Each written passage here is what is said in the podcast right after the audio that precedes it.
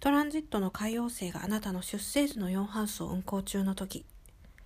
この時期は家の中のことに焦点が当たります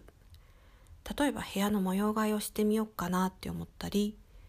あるいはこんな家具があったらもっといいだろうからちょっと見に行こうかなとかあるいは、まあ、ちょっとこの家具はちょっと不要になったから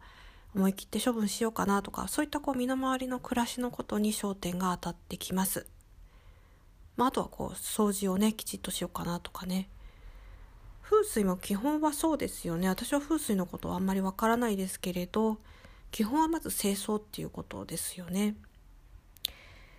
でこの海洋星トランジット4ハウス中でちょっと注意しなきゃいけないのは私たちってこう頭をこういろいろ働かせてもっとこうしたもっとこの部屋こうしたいああしたいっていうふうに思いますよね。でそれが、まあ、特にこの海洋性の働きによってすごく理想化される傾向が強いです。で理想化されると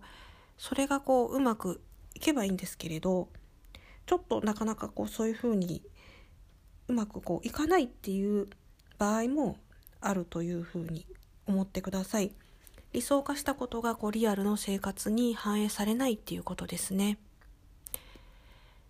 まあ、これはあの引き寄せの法則とか巷で言われてるものザ・シークレットとかそういったものもちょっとなぜこう叶わないのかっていうのは言えるかもしれないですね。こう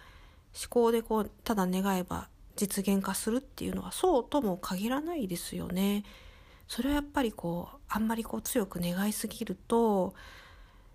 ていうようなことなんですけれどまあちょっとここではお話長くなっちゃうんでやめときましょう。そして、えー、他にこのお伝えしておきたいことがやはりこう家のこう家庭内のトラブルトラブルとまでは言わないんですけれどこう自分例えばこう自分がこのようにこう部屋をこう改善したいと思っていても、まあ、一緒に住んでいる家族が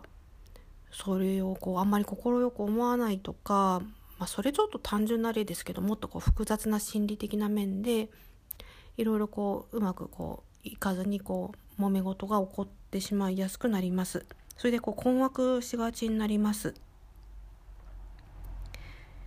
なので、まあちょっとこの辺りもちょっと気をつけておいた方がいいかなと思っています。